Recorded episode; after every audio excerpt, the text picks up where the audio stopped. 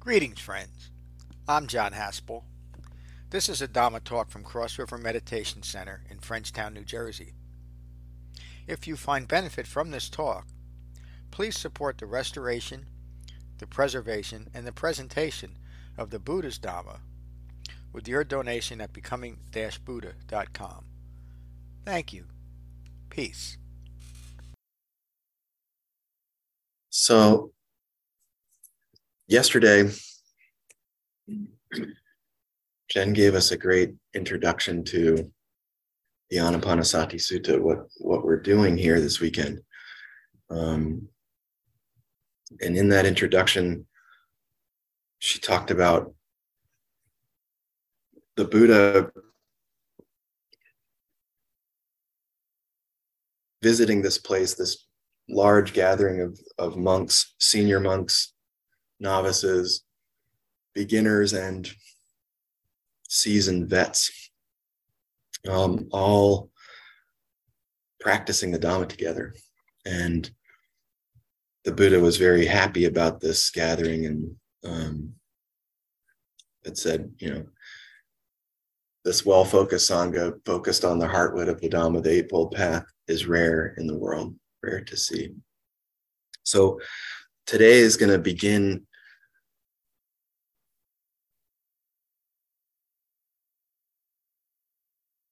to talk about the qualities, characteristics, concerns, and considerations that is Dhamma practice.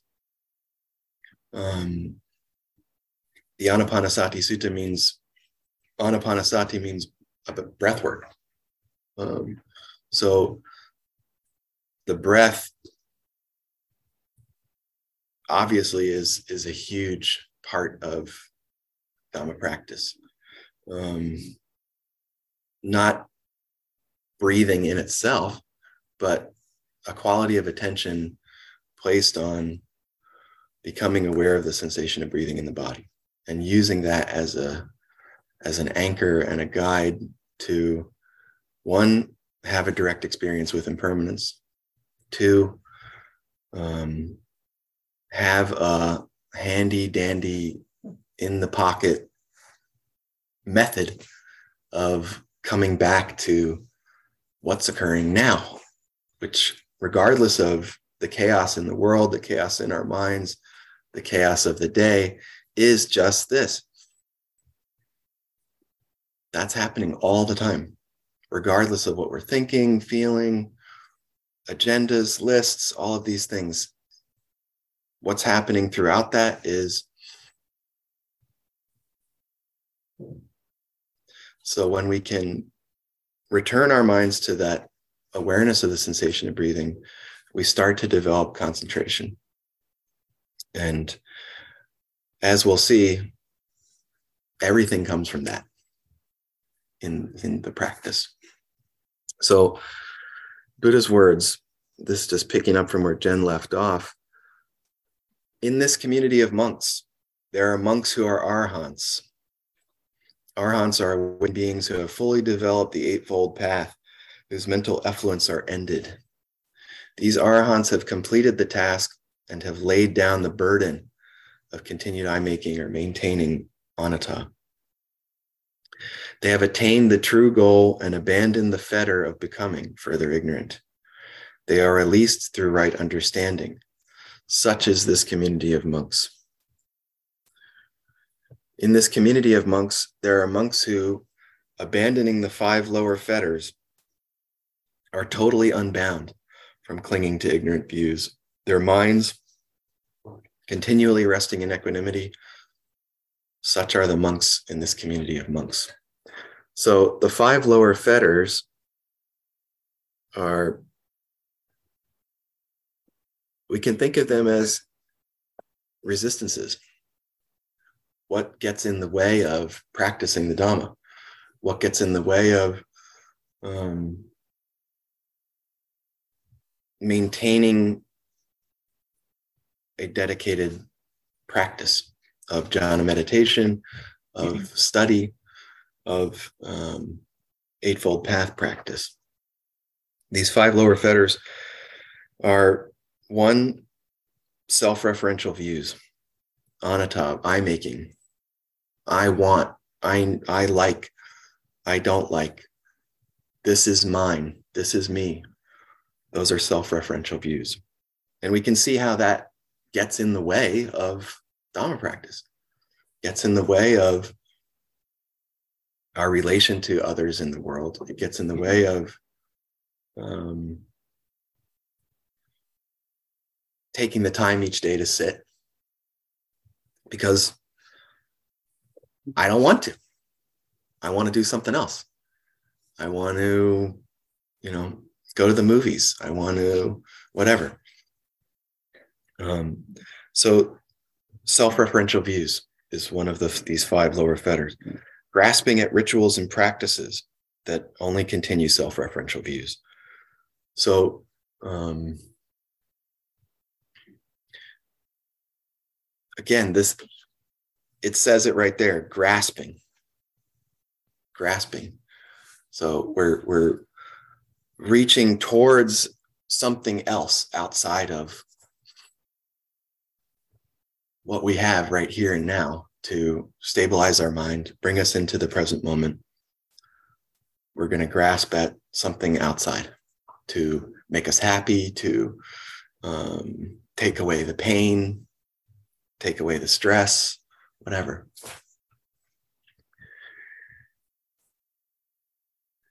Three, the third of the five lower fetters, uncertainty or a lack of conviction.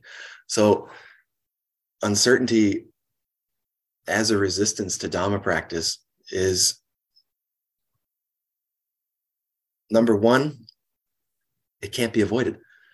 Where this is all occurring within the field of impermanence. So, in impermanence, there is no certainty. Things are arising and passing on their own all the time. We can't fix it, solve it, change it, get rid of it. It's it's just coming and going on its own. Our desire to have certainty, have solidity, have some kind of surety that we'll always get what we want or we'll never get what we don't want. All of those things are in the way. One, it's in the way of uh, understanding our contribution to stress because if uncertainty is is what's distracting my mind and I'm constantly being drawn towards what I want, what I don't want, I'm at that point, the five clinging aggregates have arisen. And, and now I'm contending with this um, personal experience of stress. So the fourth of the five lower fetters is craving for sensory stimulation. So you see in, in the previous three that we've listed how that happens. When we crave for sensory stimulation, we've already established a self that needs stimulation. Otherwise, it's unhappy or whatever. So now we're we're in delusion. Uh, and again, th- this is a that's a resistance. That's a resistance to sitting. That's a resistance to practice in general. The fifth of the five lower fetters is ill will towards oneself and others. And so they, these, we can see how that gets in the way. Ill will. Maura, you described it really well last night. Um, you know that that the ill will around whatever the issue is is what's the problem you know? And if we can let go of that ill will towards the bad guys or whatever then our relationship to what's occurring changes. So that's a, a, pretty uh, obviously it's extremely important, but it's it's not easy. It's not easy to one be honest enough to to recognize that you're holding ill will towards yourself or others. Two, to let go of that ill will towards yourself or others um, or situations in the world. Um, because there's, you know, a lot of injustice and all kinds of things in the world. Um, but remember, first noble truth as a consequence of having a human life, there is stress. Those are the five lower fetters. Um, and again, these, these fetters describe our resistances to practice and are akin to the hindrances of which we're familiar with. And these themselves, these five lower fetters, are the burden to be laid down. The next one, uh, Buddha's words here. In this community of monks, there are monks who, abandoning the first three fetters, self referential views, grasping at rituals and practices, and uncertainty, and with diminishing of passion, aversion, and deluded thinking, have established the heartwood of the Dhamma and will make an ending to stress. It means they'll they'll understand their contribution to stress. They are in the stream of the Dhamma, resolute, developing the cessation of suffering, their minds inclined towards awakening. Such are the monks in this community of monks. In this community of monks, there are monks who remain devoted to the development of the four frames of reference, the four right exertions or right efforts, the four bases of power, the five faculties, the five strengths, the seven factors for awakening, the noble eightfold path. Such are the monks in this community of monks. And Mary will get us into some of those later. Um, but the first one that's mentioned there are the four frames of reference. Um, so again, this this section is describing the what of of Dhamma practice. What are we doing? What what are the qualities and characteristics, concerns and considerations that are that make up Dhamma practice? Um, so the four frames of reference, the four foundations of mindfulness, mindfulness of the breath and the body, mindfulness of feelings arising and passing, mindfulness of thoughts arising and passing, and mindfulness of the present quality, present but impermanent quality of mind. So this is just like what we do in our in the meditation instructions. When we take to our cushion, when we sit down, this is what we do. This is how we practice. So, layer one, right? Um, John's words here, the Buddha is placing the Anapanasati Sutta in the context of the more extensive Satipatthana Sutta, which was our fall retreat. Um, the Dhamma can only be understood and practically applied within the overall context of dependent origination, the Four Noble Truths, and the Four Foundations of Mindfulness. The next, these uh, four right efforts. So I'll just read them. Four right efforts avoiding inappropriate thoughts, words, and deeds that have yet arisen. Abandoning inappropriate thoughts, words, and deeds that have arisen. Developing appropriate thoughts, words, and deeds that have yet arisen maintaining appropriate thoughts, words, and deeds for continual development of non confusion and skillful qualities that have arisen. So, right there, they've the Buddha has described two very important aspects of what our behavior These four right efforts address our behavior in the world, both internally and externally what's going on inside and what's going on out here in the world. They speak to the virtuous factors of the Eightfold Path and support the development of the virtuous factors of the Eightfold Path. The four bases of power calm, rooted in concentration, persistence, rooted in concentration, right intention, rooted in concentration, wisdom, rooted in concentration. So, the four bases of power the power is concentration. so that's when we practice jhana meditation, when we practice the concentration factors of the Eightfold Path. Mm-hmm. That's what is the engine for calm, insight, all of those things. Concentration. That's the power that is cultivated in this practice concentration, not powers to fly around or astral project or whatever. Those are great, no problem. But that's not what we're doing here. And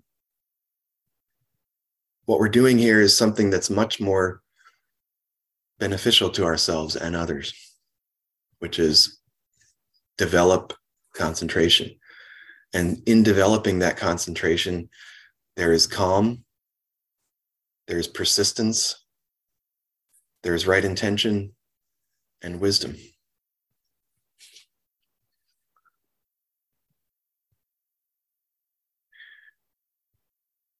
These four bases describe perfectly what nourishes our right effort concentration.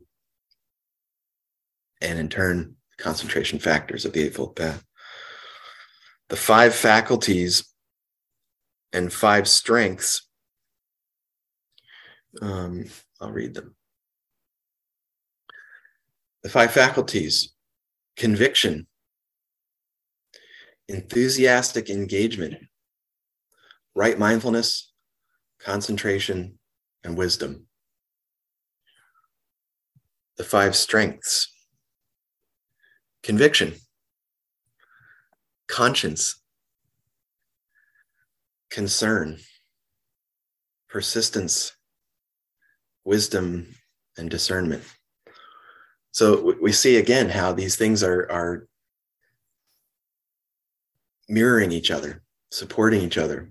This is the Buddha outlining what it is that he's seeing in this community of monks he's seeing their behavior he's he's hearing what what they're mm-hmm. saying he's watching what they're doing he's he's noticing how they're holding themselves and conducting themselves in public. So and he says this is good. This is this is correct. So let's just go over these again really quick. Um, the five faculties conviction relates to right effort you know if we if we have conviction that this practice that we've developed this practice that we maintain if we're seeing the benefits from it in our life then that supports our right effort that conviction that this practice is good. It's beneficial for me. It's beneficial for the people in my life because I, I see it. So that relates to right effort, conviction. Enthusiastic engagement. This relates to right view and right intention. The, the wisdom factors. So when we're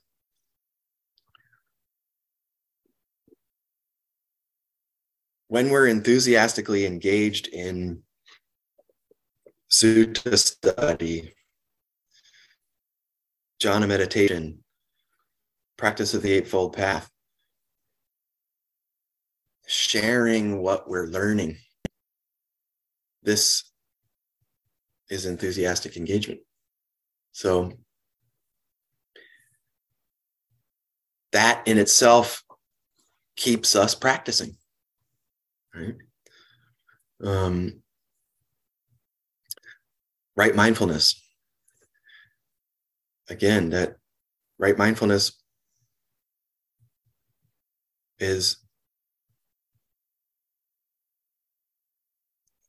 holding in mind these factors, these um, characteristics of the Dhamma. The, holding in mind conviction, holding in mind persistence, holding in mind right intention, holding in mind these things. Um, that's what's that's what we're mindful of. Um, concentration and wisdom. Again, concentration, huge. These five strengths. Conviction, again, is one of the five strengths, as it's also one of the five faculties. Conviction in the Buddha and his Dhamma. Here, the Buddha, a human being 2,600 years ago, through his own right effort, came to understand stress in the world and taught it. And we're fortunate to have that instruction living today in this room. Um, thank you, John. And thank you, Sangha, for demonstrating that. Conscience conscience is one of the five strengths is regret at misconduct in thought word and deed. So again this is this is referring to our behavior again and in particular the internal aspect of that you know in, in that you know john says all the time when we're be gentle with yourself. When practicing meditation when developing the dhamma you're attempting something that that not everyone does. So this this is it takes a little bit you know you gotta you gotta practice this. And it's not always um easy you know? You don't always want to do it. You don't always want to do it. Yeah. and you know that's you have to want to do it. Right. Yeah. So that and that speaks to the those five lower fetters what, and the and the hindrances as well.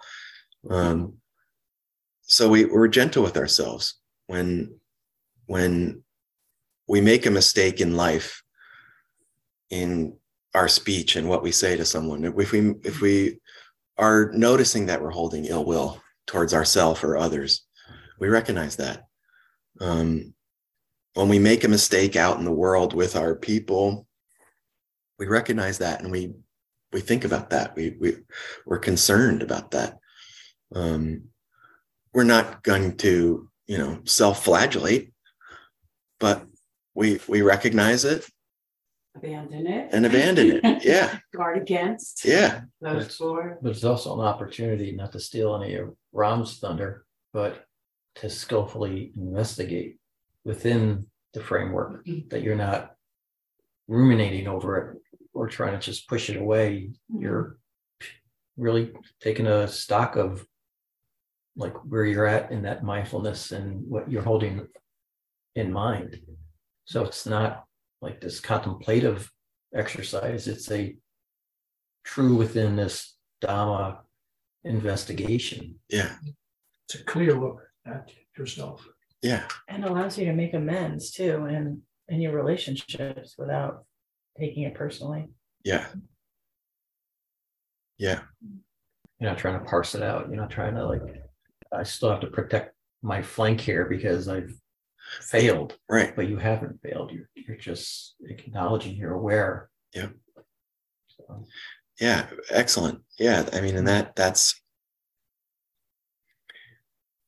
again that that speaks to the this the internal aspect of this practice and in our behavior you know um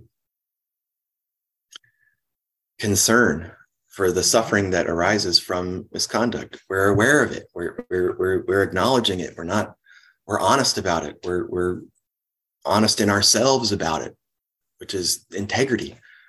You know these are which is how we hold ourselves in the world and how we show up. This is what the buddha saw when he was looking out at these monks hundreds of monks persistence for integrating the eightfold path as the framework for mindfulness and for one's life this is that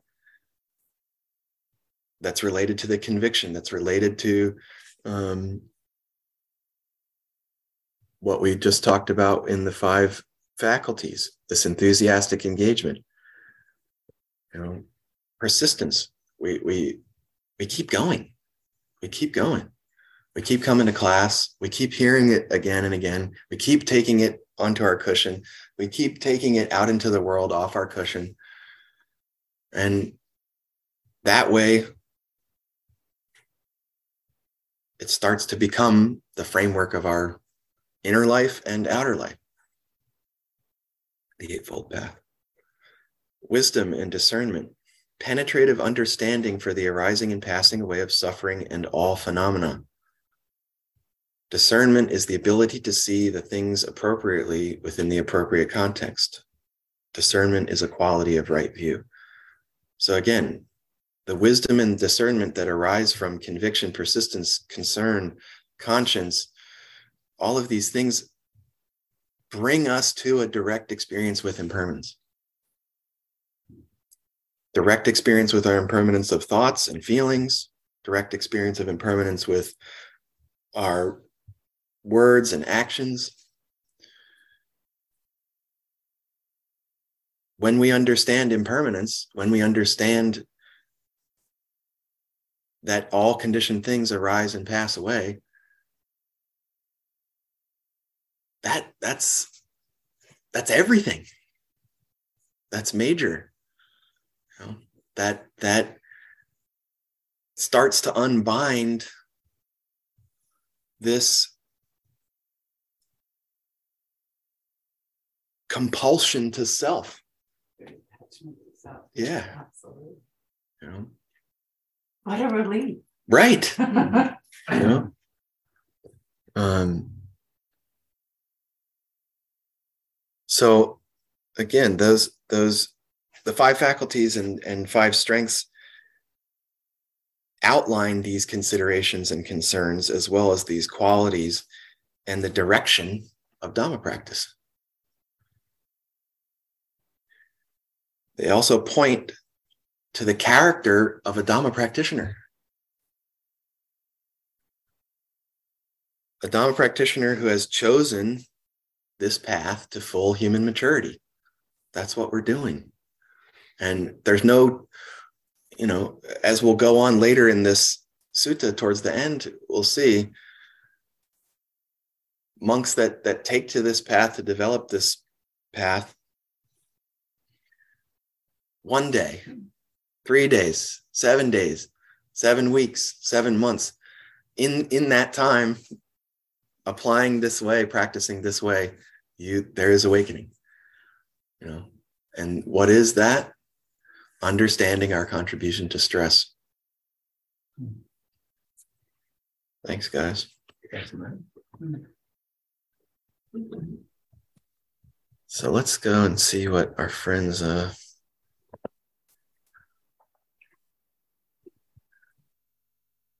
Lucius, how you doing, my friend? Doing well. Uh, I don't have much to say. I'm just going to let it sink in. Glad you're here. Deb and Deb. Hi. Good morning. Morning. Morning, everybody. Um, yeah, there's certainly lots here. Um,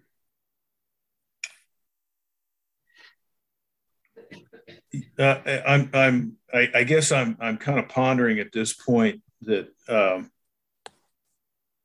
how much of this are, are kind of unspoken or unrecognized universal human characteristics that get obscured by really fear uh, and discomfort with impermanence of life that much of this seems to be an education in giving what might otherwise be unlabeled vague sensings or misgivings some sort of structure that enables discernment and the building of wisdom. That if you were to inquire with most people on any one point they would be able to say, yes, that's that's good or that's bad. They'd be able to make a judgment. They'd say this is preferable or not preferable. But without some sort of structure in which to develop, um, your my experience and what I think I see in most people is that they the discernment and wisdom is never fully developed. They may have vague sensings of things, but there's no structure. Um, Say that again, and- Jeff. Yeah. all of that or no structure? Just that last part. no, what what uh, you know, somebody asked me whether or not uh, I thought this was overwhelming. There was too much material presented too quickly, and in, in a sense, there is, but um, my limited experience is that that people associate or, or, or pick up on certain things that, that keep them engaged. When you look at the totality and say, well, I've got to memorize these things, it, it, it seems like a Herculean task, probably not accessible. But if, if you simply um, relax into the process and relate to those things that, that strike a chord, the rest of it follows naturally. Yeah. I think. I do too. That yeah, that's that's excellent, Jeff. Really well said. Thank you for that. So really the lack of structure that Jeff's describing is the lack of refined mindfulness. Yeah. Because you grab on that, you see that, you have a flash of this, you have these things that you recognize, but without the mindfulness, then there's no way to hold in mind the Eightfold Path. And that's exactly the, it. And that was the first thing that we talked about here, which is the four bases of power. Where where is the power coming from to hold this in mind? Is coming from developing concentration. Every single thing, concentration, concentration, concentration. So So what blocks you from that, Matt? All right, let me let me let me let me talk, and then I'll then I'll just shut up. It, the first thing is that an, it really was an excellent teaching. You you got the I think the most difficult part of this sutta to teach when you're not teaching the whole sutta because it's it's just a list and what does a list mean and you can kind of gloss over it a little bit, but you laid it out perfectly. And notice how this section begins with the five fetters. And what it's saying is that the when the five fetters arise, that's an opportunity to practice the Dhamma. And then you'll achieve these other things that followed in this sutta. And no, notice how many times concentration was mentioned and how necessary that is.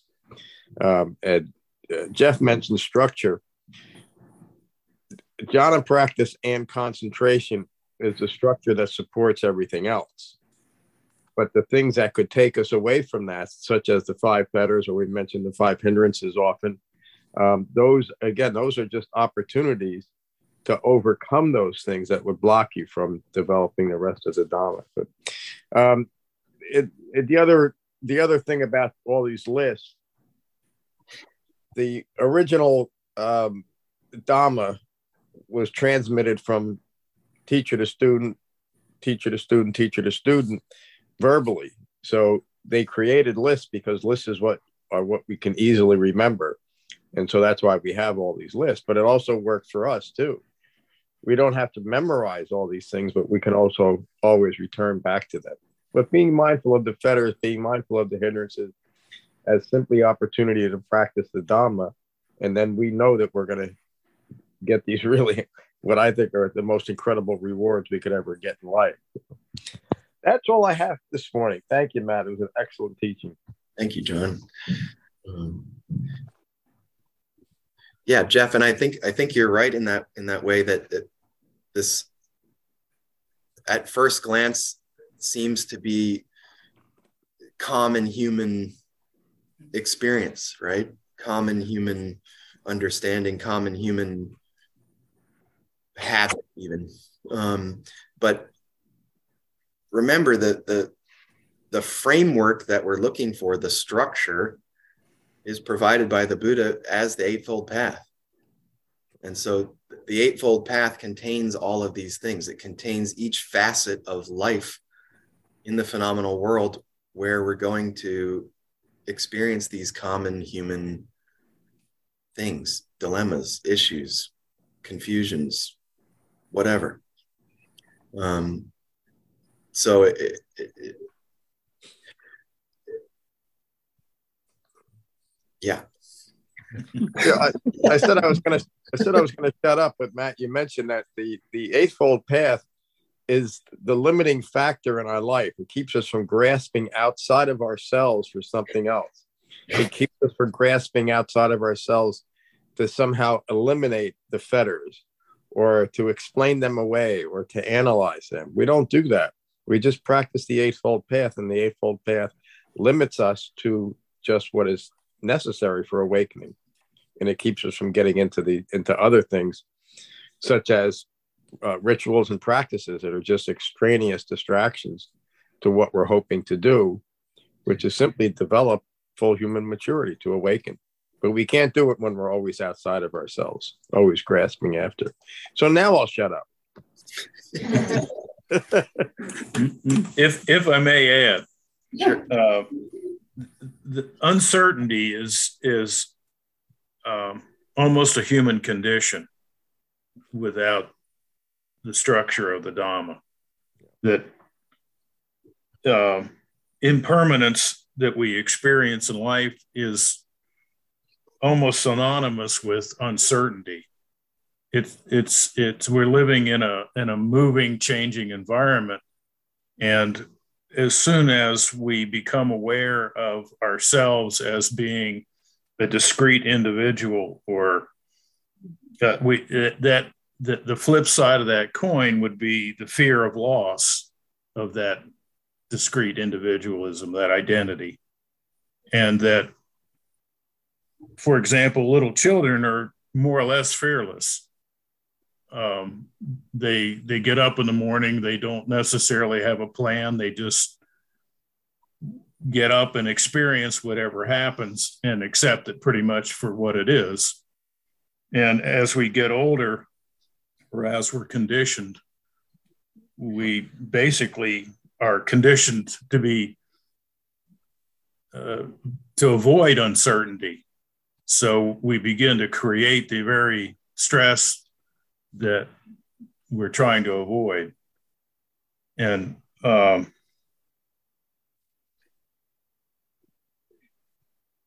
so I, I, I guess I, I, was thinking that that impermanence and uncertainty seem to be almost the same things that that until you can actually embrace the uncertainty or the impermanence you're it's it it, it can be experienced as undesirable un- instability mm. as something to avoid um it's just a thought i had on the the the, the fetters it, it again it seems to be almost universal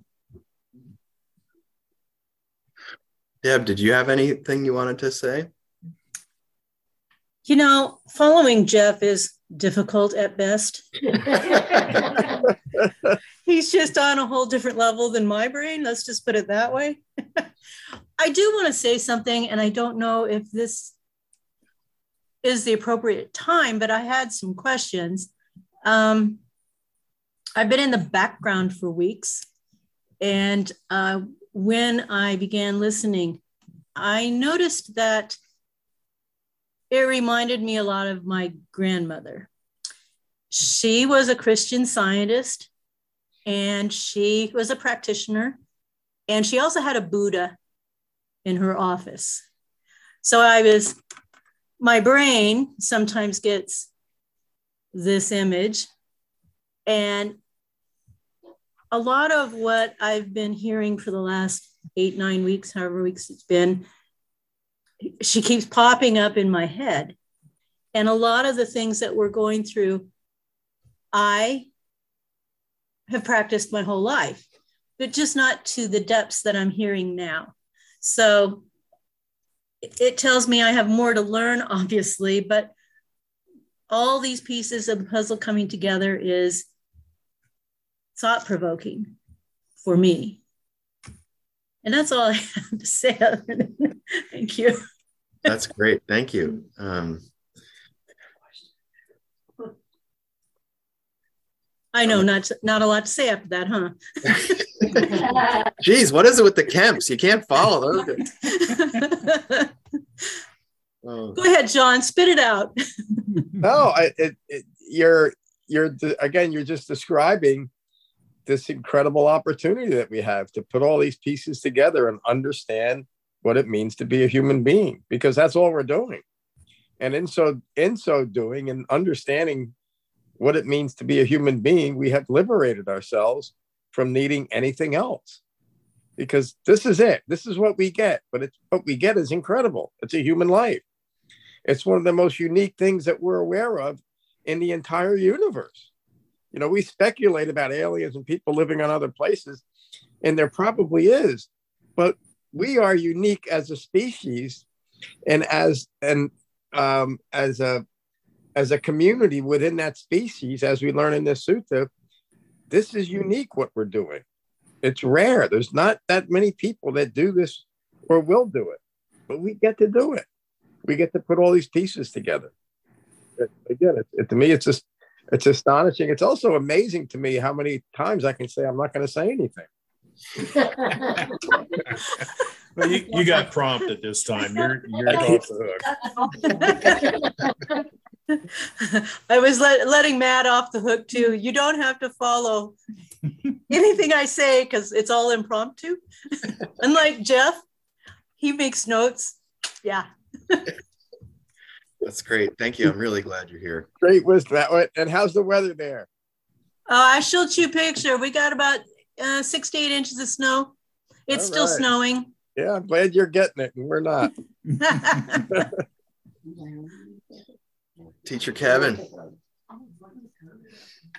Thank you, Matt. That was a really concise and clear teaching. I think we've done a good job of extrapolating sort of this dense teaching. Um, you know, one thing that I noticed in in the right efforts section, um, you know, the Buddha's pretty skillful in the way that at least John has translated this. How we have four sort of um, actions or tasks. You know, we avoid inappropriate thoughts, words, and deeds that have yet arisen. We abandon those that are arising or are here, and we develop appropriate thoughts, words, and actions. And, and this kind of points to, uh, you know, this leads us to the gate of concentration, maintaining appropriate thoughts. We do that in, in a calm way once we learn the Dhamma in a concentrated way. And there's a really nice overarching theme here. I think Brian mentioned it yesterday, but you know persistence is is prevalent through this entire sutta you know the buddha is very gentle with how he describes the monks from all walks and and it's sort of very gently encouraging that that if you keep going and you, you apply this persistence you know you'll you'll notice it you'll notice the calm people will notice it around you and you'll maintain the correct and appropriate practice that the buddha describes and and i think you know, persistence is really a, a unique thing, and especially when applied in this context, in this room, in this group.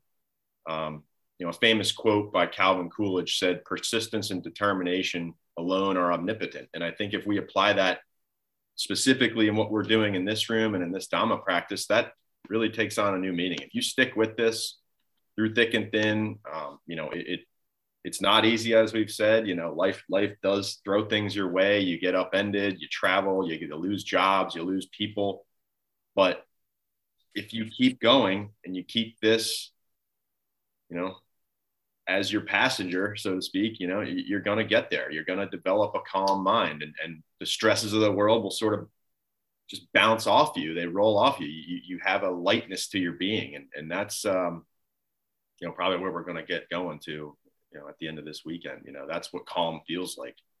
You're not grasping after anything. You're not looking to change anything. It's it's you know, you deal with what you deal with and and that's the most powerful thing you have in a world that's completely uncertain as Jeff was getting to, you know. There's no there's no certainty at all, but you got some certainty there with some concentration and your breath and your sangha. So thank you, Go. Thank you, everybody. Thanks, Teacher Kev. Well said. Hmm. Ram?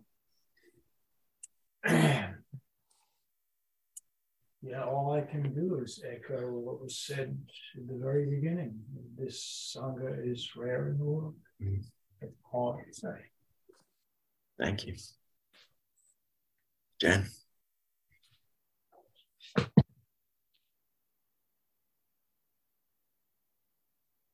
thinking about what Jeff said and how this this stuff is intuitive and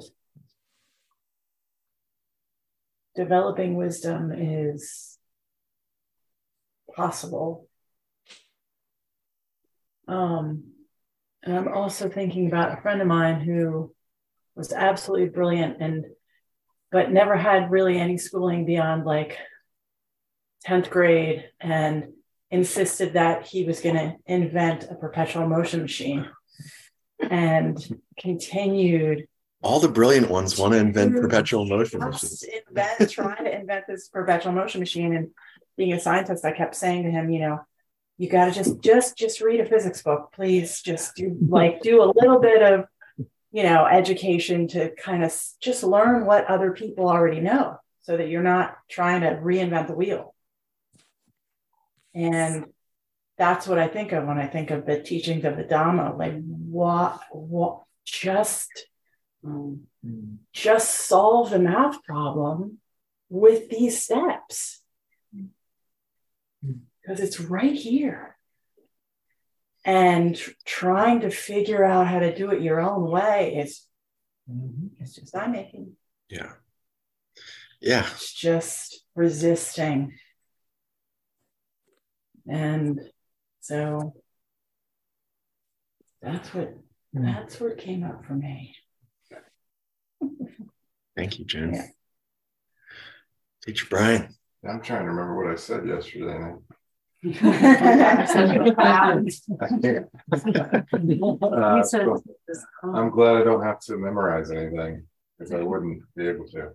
Um, it struck me that the dichotomy between the fetters, which are, let's face it, they're all ego, right? And then the the concentration developed that just minimizes that ego and the experience that you have on the other side of that. And these two poles.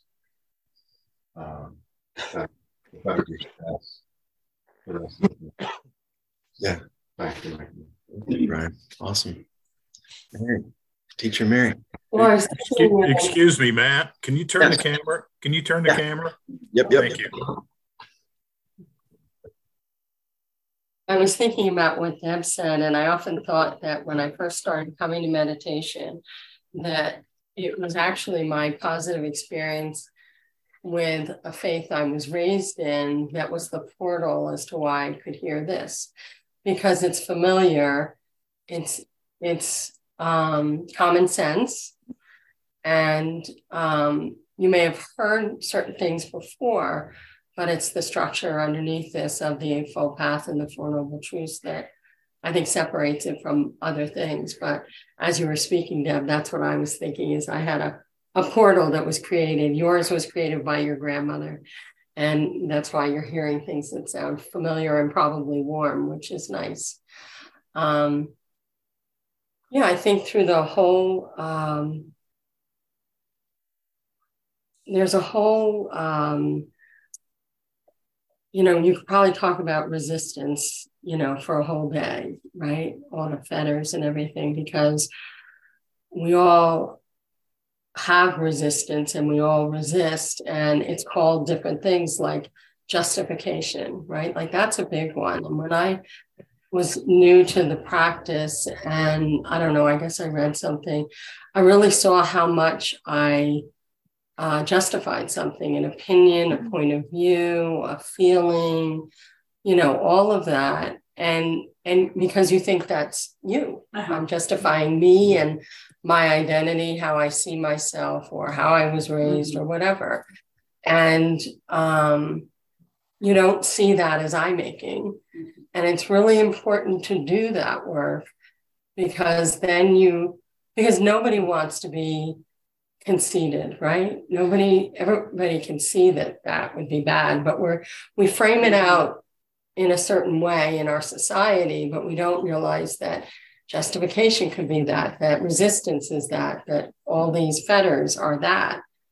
And they're I making. And why would you want to do that? It makes it a little easier to let them go. Um, rather than to overanalyze why am I that way? Why am I resisting? Why am I all of that? So that's part of what came up for me with the fetters. So thank you, Matt, thank for you, the Mary. teaching. Great. Becky. Hi, thank you, Matt. um, I want to pick up a little bit on what Jeff said. That the the idea, the fact that impermanence is impermanence is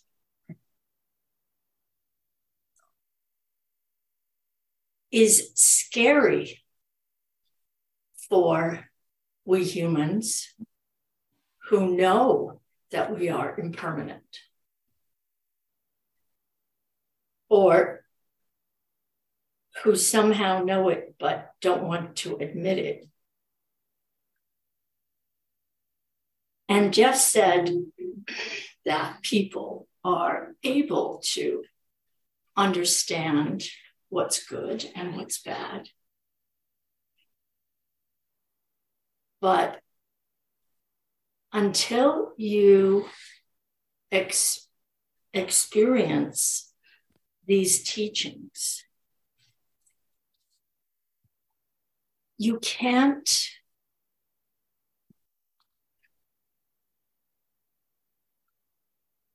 you can't overcome the impermanence. And if you can never overcome the impermanence, you're always functioning from a false space from a space that can only lead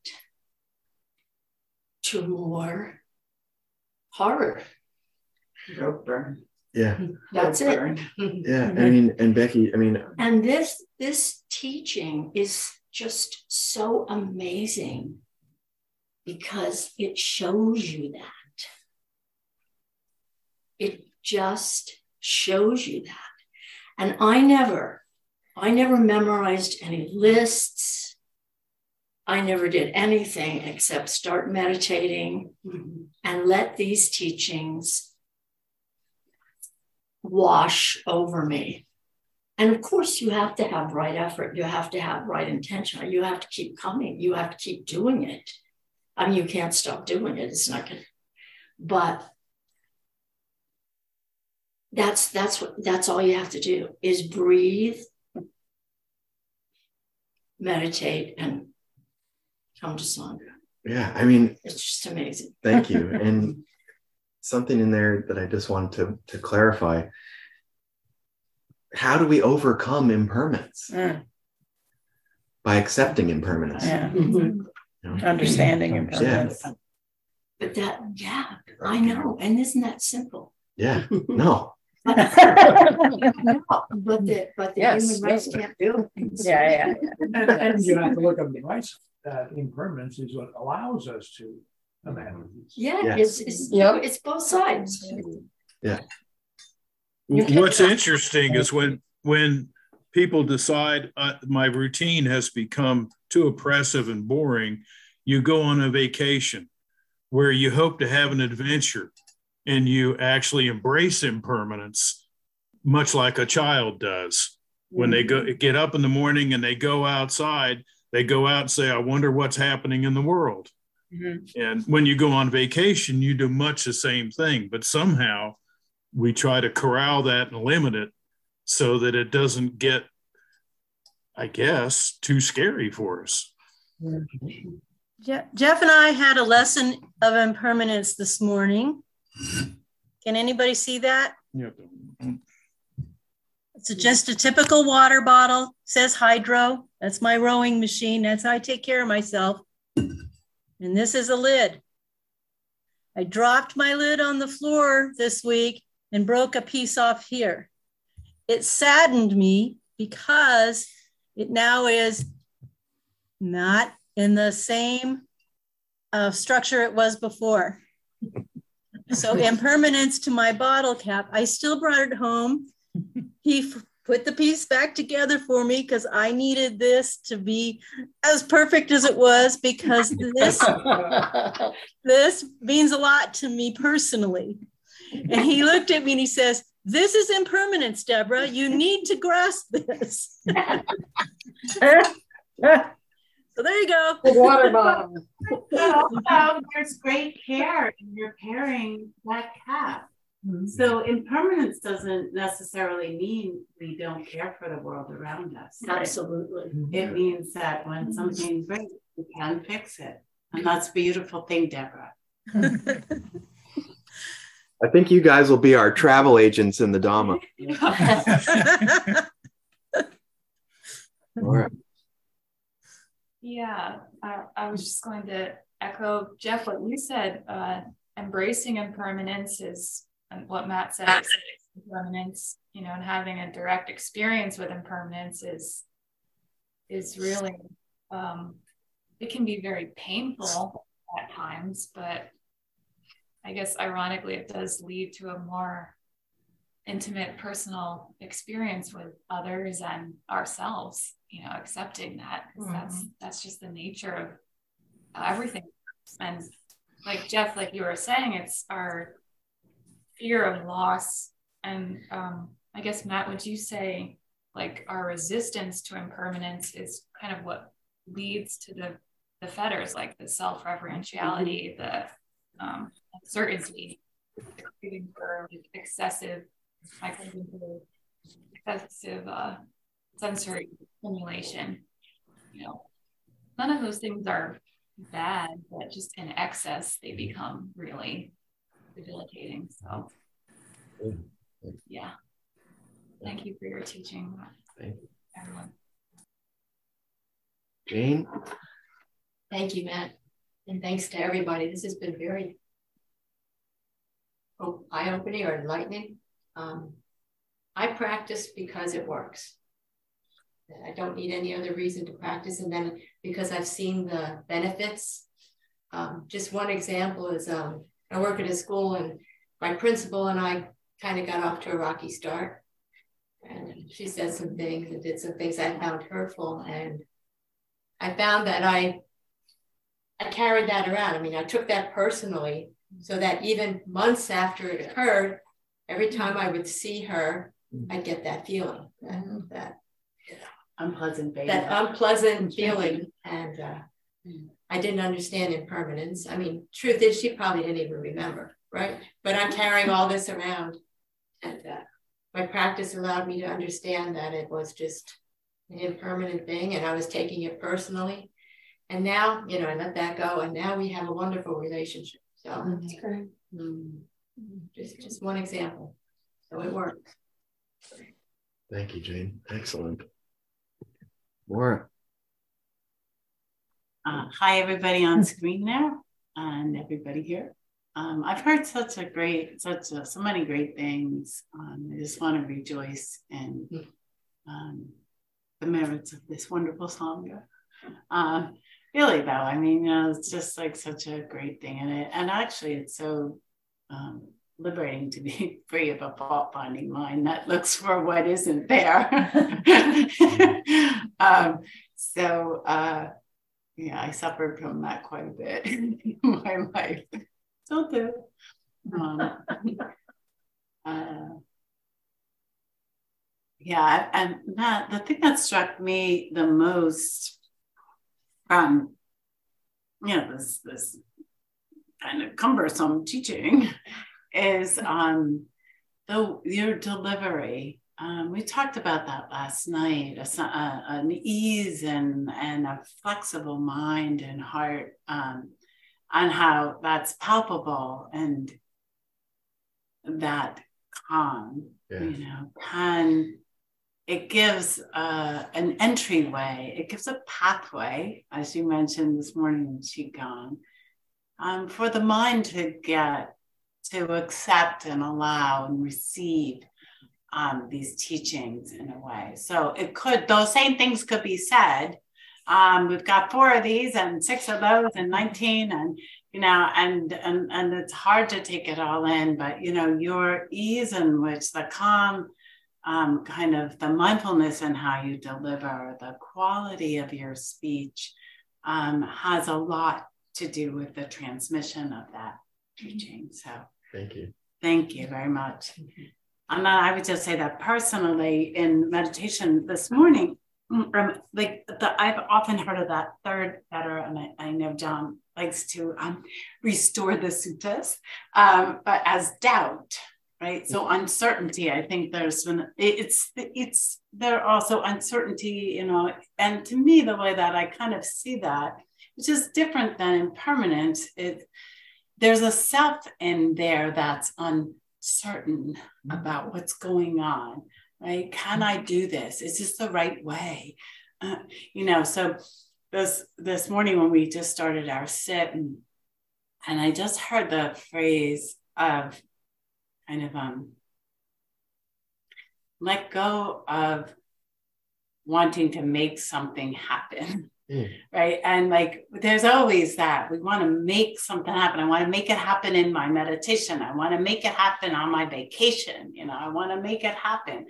And, you know, and that, um, I think Laura just kind of said, oh, those are wonderful things. There's nothing wrong with it. But what it does do is craving, disappointment, you know, all these things. And where does that come from? It's over identifying that this vehicle is permanent and needs something to happen you know so that that phrase of just like letting go of not wanting anything to ha- like to happen because i want my meditation to be calm and collected and mm-hmm. and that only rises self which has a push and pull against what's happening so just kind of like seeing that and, hey breath yeah. right? Influences yeah. the four foundations. Um, I'll say, Jeff, you know, you were saying how kids, you know, I made that comment about how kids are just like accepting of all new things. And and I said, not the kids I work with. So I work with little ones and and they they love consistency and routine and and and the the less secure they are in themselves, the more you see this rigidity kick in. Um, so mm-hmm. yeah, I work with a lot of little teeny ones that are budding autistic brains, and um, they have a lot of fear and a lot of self-protection. The world is a very confusing place to them, and we don't understand them either. And we want them to be different than they are. We would like something else to be happening yes. in their lives, you know, and that creates suffering for them and for us. And you know, anyway. I got more. Can I ask you a question? Yes. Don't you think that the fear that you're seeing in two and three year olds is more um, instilled in them by their parents and the people around them trying to control someone who is um, on the syndromes? That's the way, right way to. I'm thinking about a family member that I had, mm-hmm. and his his mother was very fearful and always controlling of him. Mm-hmm. Um, and so he grew up a very fearful young man, but he's taken, he's now in his 30s mm-hmm. and he's worked through the fear by learning to accept that that he has autism mm-hmm. and he's now flourishing he got a he got a job he's working in a um I think it's a Walgreens, something like that. And he's out in the world and he's, you know, he's he's face to face with people and he has no more fear because it's not being modeled around him. And I'm, I'm not blaming his mother, my yeah. sister. You know, she was doing the best she could with Yeah, I think society has, has a lot, John. I think you know you're touching on something. I would love to have this conversation with you because um, it is, you know, uh, m- most of the parents that I work with have a deep fear about how their child is going to be accepted in society. And their dysregulation causes dis- continued dysregulation in their child and all this. And so, one of the things that we work with is helping the parents to kind of unpack and let go so they can attune more to what's occurring and respond to what's occurring. Um, and it makes such a difference, John. It absolutely does. Um, so yeah, it's a long conversation, but yeah, and, but just to bring it back into into our our sangha here, the the dhamma pro, can provide a resolution for that mm-hmm. through first developing a measure of concentration and then addressing your own fetters, which mm-hmm. manifest as fear. Um, impermanence and uncer- uncertainty is one is an aspect of impermanence. Um, and you're right, it can be called doubt because it comes up that way, but it's all all of that is rooted in the ever-changing moment, which means our thoughts are always changing. So that letting go that I mentioned in the beginning, not wanting to have something else happen, that so here's uncertainty, impermanence, and calm. Because every time you open to that which is occurring and that which is changing, concentration uh, strengthened in my experience. Mm-hmm. It's yeah. the not you know, doing that that um, anyway, thank you. Yeah, Matt mentioned enthusiasm, um, and it's certainly part of the Dhamma, part of our practice.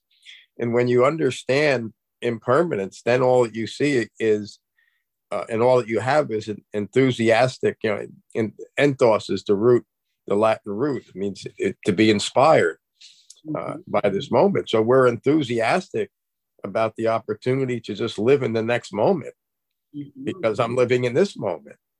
You know, and that in, in this what is occurring in this moment, when I'm simply a reference point to what is occurring, then I'm full of, of a calm enthusiasm simply by being present for my own life. And then the, all the things that are going on out there, maybe my autistic child, or you know, a burgeoning war, or all the, the crazy things that we we you know make up about what's going on in the world. They just don't occur because you're just present for it. That's it. What was that? Also known as joy enthusiasm. Yeah. yep. Thank you. danger mike is here. Mike. Hey john. Mike good to see you. See you brother. How you doing Good.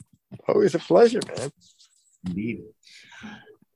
Not really sure what I could add to any of that. I'm still, you know, that, that's a lot. Um, uh, yeah, but I mean, uh, the development, yeah, of concentration through the practice, right? Right. We're we are what we're trying to do is live in the present moment and not, you know, that's how I, am ta- I take from this and not not uh, make it something that it's not, you know, and have acceptance and and uh, be forgiving of ourselves and others. It's all about being the present moment, but also, uh, you know, being open to the potential mm. of what's there. I think, uh, you know, which develops a life of, uh, you know, I don't say like following your bliss, but you end up you end up being happy because you're able to be accepting and not have mm. expectation which opens you up to to what you love at the same time i think you know because there has there's that like reciprocity with the you know the, the universe or you know uh, at the at the same time.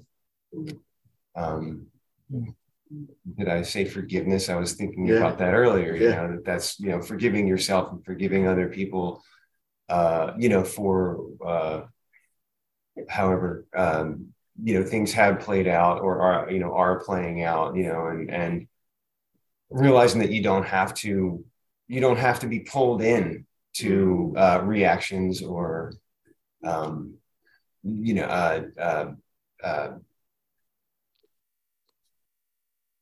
you know just uh, that's like like the way that you always are you know like mm-hmm. like the, the, the development of the practice helps you see be you know beyond that like i look at the, the practice as practice for when I'm not meditating. You know, and that's you know just to maneuver to maneuver the world. That's what, and that's what I feel like this sutta is really saying.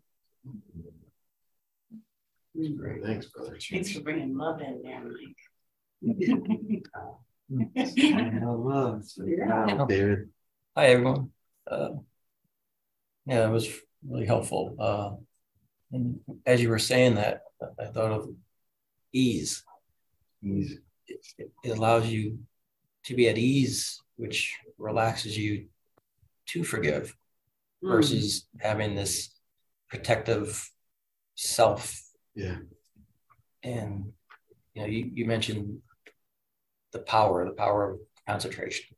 Just it's the motor. It's like this is what you have to develop so you can have refined mindfulness, so you can be at ease.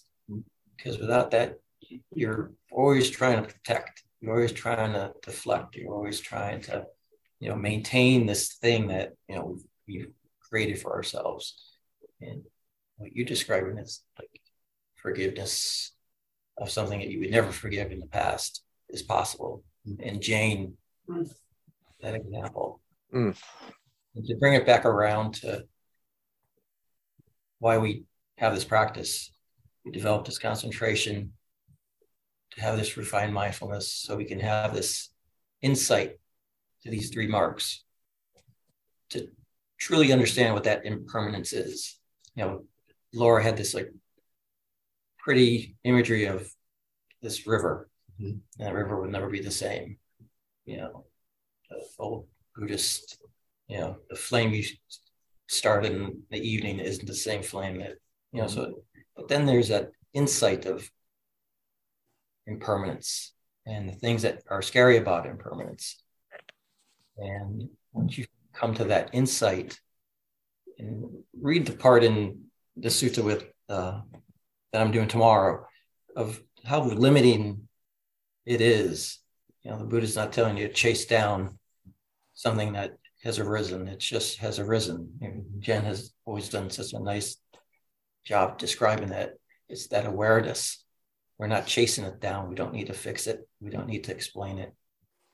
And that's the practice. It's this awareness. It's just you're cognizing it and simply there. Mm. So this is a a wonderful sutta in that that it, it does encompass a lot, but in essence, it's really just insight that you will develop based on you know this concentration, this mm-hmm. jhana, and this mindfulness. So thank you, Matt. Thank you, Dave. Great job. Excellent. Hey, Matt. Yes, sir. Something else because of what just came up. Interesting that that Mike was talking about forgiveness and, and love, and in all the restorations I've done, I've never seen anything that I could restore to love or forgiveness. But what the Buddha talks about is marrying compassion, which we can see as a, a, a, a love for others and ourselves in that way. But he also talks about the danger of that type of compassion without wisdom. And we can see many examples of that. And then the other side of forgiveness forgiveness is, um, it- it's not something magnanimous that, oh, I, I see what you did, but I'll let it go. True forgiveness is, is letting go of any judgments that we have of other people or ourselves. And that's resolved in the, in the Dhamma with not developing judgments of other people to begin with. So uh, uh, when we're practicing the Dhamma and have developed it to a certain level, there's no need for forgiveness because there's no harsh judgments. And that begins with wisdom and compassion and knowing to always be gentle with ourselves. And when we can develop that, now we are gentle with other people. But it all begins with ourselves. It all begins with learning to be gentle with ourselves, learning to be compassionate with ourselves because we're understanding the nature of our own dukkha. And then we can develop that wisdom that lets. So before I can truly forgive others, let go of judgments I have on others, I have to begin with letting go of the judgments that I have about myself. Again, coming all the way back to concentration and being gentle with ourselves. And that's why the Buddha didn't teach those things because he didn't, there, th- those were external affectations of ignorance. But now, with understanding, we're simply a reference point to what's occurring. We're remaining harmless. So, really, just an it, it, it I, I think I say this every session, but this was such an outstanding class that you led, and um, I was wondering how this was going to go with with teaching just a list, but um, you inspired a great class, Matt, and everybody else in your contributions. Just just wonderful. I'm glad. I took a lot of gabapentin because I had a lot of pain last night, and I was debating whether I was just even wanted to get up for this class, and I'm glad I did. It was really outstanding. So thank you, Matt. Thank you, everyone. Mike, good to see you. Oh, does everyone know that we're going to start our afternoon session at 1.30? Yes, they do now. Good. Thanks, Matt. Thanks all. Um, Jeff. Excuse you- me. Oh yeah, Deb. I had a question for John, um, and I didn't know if I heard him correctly. Could you please repeat? Um, did you say lack of Ruth, R O U T H? And that to, to be inspired, the lack to be inspired, is that what you said, John? Oh, enthusiasm. The root of the word enthusiasm is enthos, which is which just means to be inspired by the moment. And so that that that's what we're we're inspired by the moment because we understand the opportunity to simply live in the moment, to be to have a to have a human life moment by moment by moment. Thank you. Thanks for the question. Jeff, will you, um, if Adam's planning on coming to the afternoon session, just let him know that we're doing it at 1.30. I will if I hear from him. Cool. If possible. All right, all. Thank you. And we'll see you soon. See you all at 1.30. It's 12:30 our time, right? Mm-hmm. Thank you for listening. I rely on donations to support the continued restoration, preservation, and presentation of the Buddha's Dhamma. If you find benefit here, please consider a donation at becoming-buddha.com. Thank you. Peace.